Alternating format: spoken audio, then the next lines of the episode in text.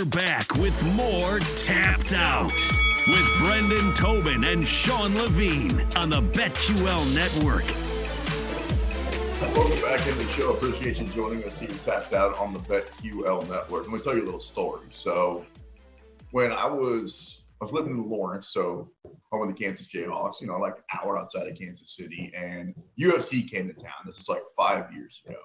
And I had a friend's bachelor party the night before. So, you know, it was a rough one. It was a rough Friday night, but I decided, you know what? I'm going to get out there. I have to see the fights. They're in my town. And I did it. You know, it's like an hour drive. And I'm glad that I did. I saw Thug Rose. It was the night that uh, Robert Whitaker took out Jacare Souza. So it was uh, Demetrious Johnson put his belt on the line. It was a lot of fun. It was a great card, kind of like what happened today, UFC Long Island. Can you imagine? Can you just imagine living a couple hours away, you know, like in Philly, like our producer, Jake Noacker, and deciding not to make the drive to go see what ended up being one of the best cards, if not the best UFC card so far of the year. So we'll talk about that in our final segment when he joins us. Right now, Brendan Tobin and Sean Levine. Let's break down what we're going to see next week, UFC London.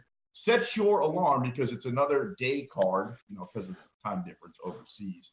Uh, the Main card begins with Alexander Gustafsson. Who knew?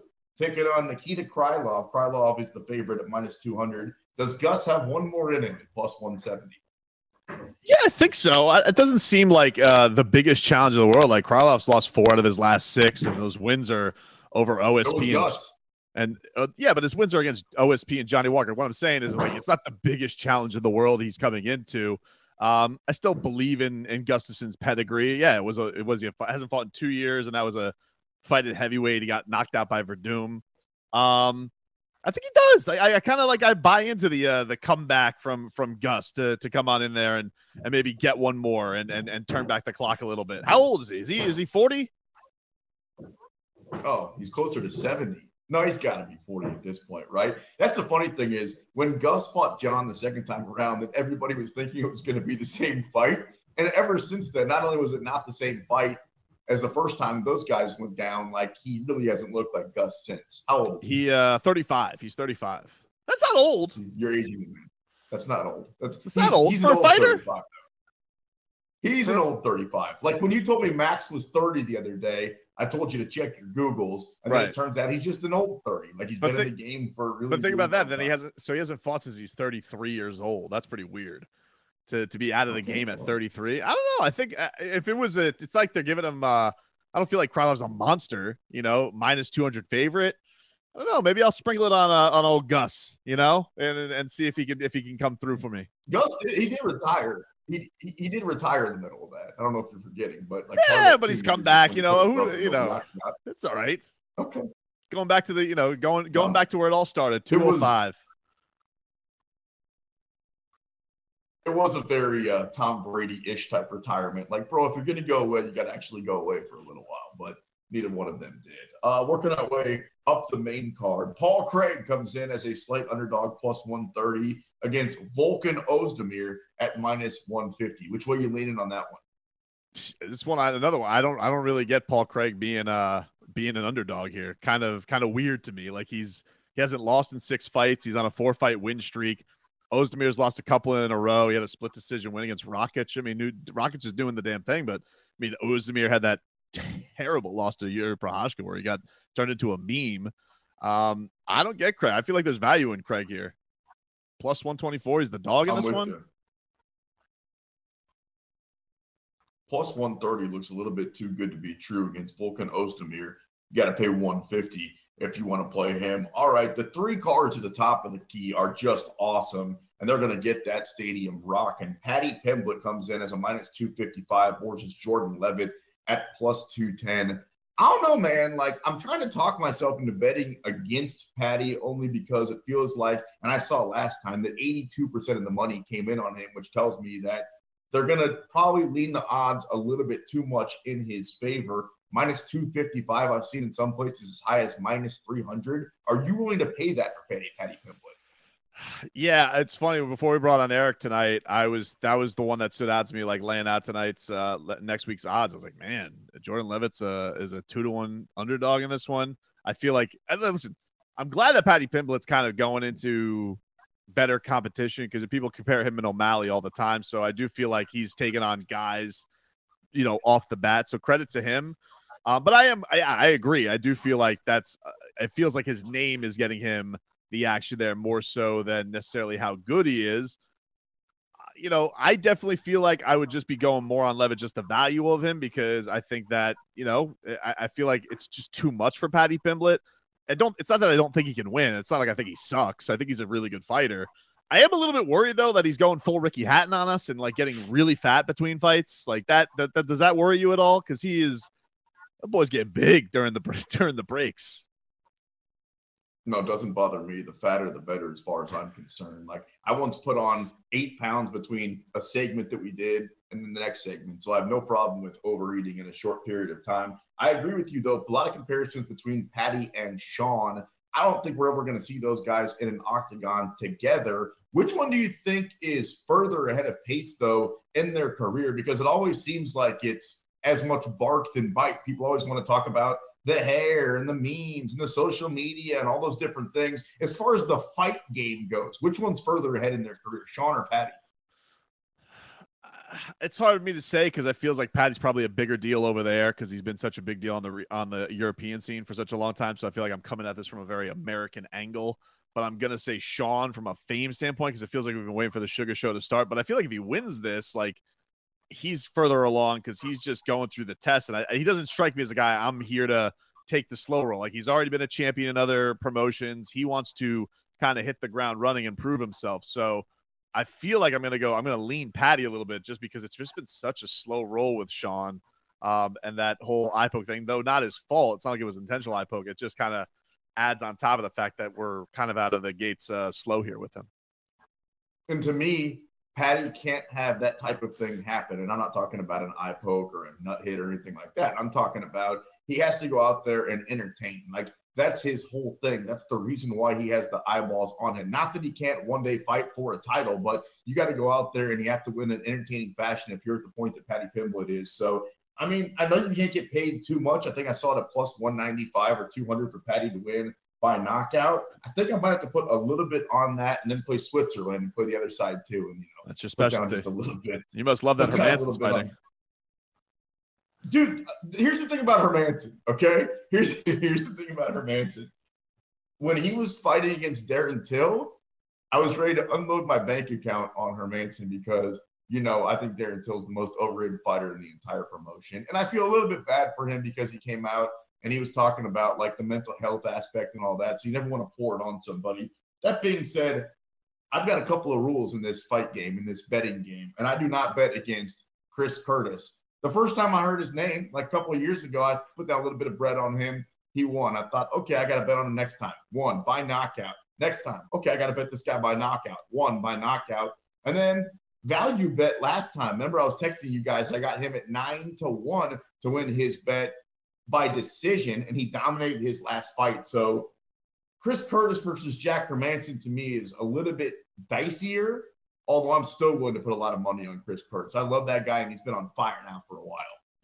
Yeah, I mean, you have to love the idea. You know, he's he's undefeated in the UFC. This would be his fifth fight in the span of a year. I mean, that's you know, I, I love guys that stay that active. That's really great. You know, Hermansson, uh, it's funny enough. You were mentioning your KC card. He was the last. He headlined the last uh, fight that was down here in South Florida. It wasn't in Miami. It was in Sunrise, which is like a place that's in uh, Broward County, a little bit north uh, in the Everglades. Mm. But he beat and he beat Jacare. And sure enough, he beat Jacare Souza. It was supposed to be Yoel Romero. All right. It was supposed to be make a lot. You'd be like Jack Hermansson. Like Yoel Romero makes a lot more sense to have Yoel Romero in South Florida. But uh, Hermansson ended up winning that fight. But anyway, I digress. Uh, the Sean Strickland fight, it was just kind of ho hum. Like it was one of those where like I'm not gonna crush him for it. it I, I, wasn't that thrilled with her with uh, Strickland's win. So you know, I didn't feel like he got the doors blown off him. But I'm with you, man. Like you, you ride the hot hand. Chris Curtis has been fantastic lately. Um, it's not that overwhelming of a favorite where it scares me off uh, from him.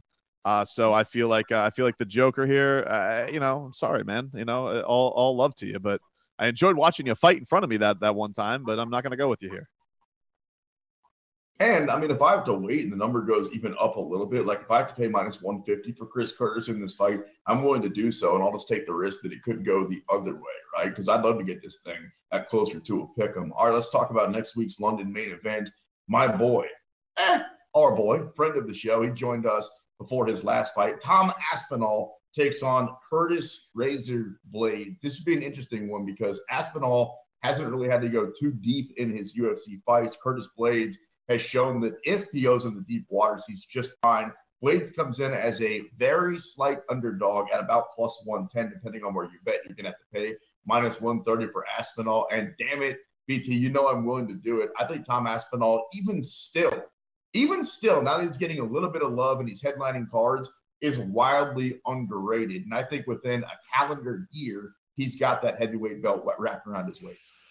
Yeah, I, I, do want to give you credit for saying he's your boy because even before we had him on the show, you've been talking up Aspinall. So I'm happy that you're sticking on his side. Like normally you are, uh, you are Baskin Robbins. You like to sprinkle the action all over the place.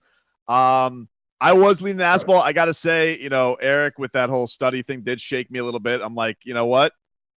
That's some pretty damn good research. And if you guys missed it earlier, um, he basically uh, Eric Richter from the Post came on and he said that he did a study where he was talking about the opening favorite and the action from the public swinging him to an underdog, and that basically was overwhelming that the books were right. So Blaydes, who started off a favorite and now it's swung towards he's the dog on this. I think he's got a good point. Like Curtis Blaydes, I feel like if you want to talk about underrated, I do feel like he's like the ultimate underrated top contender because he's been obliterated by the champion twice. So it's almost like you dismiss him as a champion because when you lose to the the the the, the guy who has the belt that badly, no one's ever going to think of him as championship good, but he is. Like, and he's and he's not these typical wrestlers who are tip, you know boring, lay on you. He is as vicious a ground, a ground and pound guy as there is in the sport. Like he will obliterate you. It's a big test for Tom Aspinall, and I don't think that I don't want to just say he doesn't have the experience because it's not like I think Curtis Blaydes only been five rounds once in his career, even if he's had main events. The guy's also a finisher. Um, both very well rounded guys. I, I, I think I'm going to see how this goes with the action. I, but but if you're going to give me Blaydes as a dog, I think I'm going to ride with the Razor. I think I am, man. I think I think that that that that that uh, that that speaks to me. What do you make of the action changing hands like that? And not just necessarily with this fight, but we've seen that. I think he said like 80, 90 something times historically. What has to happen? Like if it was a football game, okay, the Chiefs are a 10 point favorite, then you find out Patrick Mahomes is out, all of a sudden it's a pick 'em. That makes plenty of sense. In the fight game, how does this happen where Tom Aspinall opened at about a, I saw a plus 105, and now he's as heavy as a minus 140 in some places? Like, what? I don't know. I don't know if that's like a I don't know if that's a British thing and like there's a lot of action coming in on him because he had that performance against Volkov in the O2 arena and everybody's just saying history is going to repeat itself. I think people probably look like again, I do think there's a little bit of Curtis Blaydes being underrated by the public because he the way he's lost to certain guys like people don't think that he is championship quality because he has been obliterated when he's lost he's lost in spectacular fashion right so it's not like he's got these split decision losses or oh man, that really went. He's not a hard luck loser. Like when he's lost, he's lost in memorable fashion to Ngannou and Derrick Lewis, and I think that's put in the public's mind a hard way for people to think this guy could be champion one day.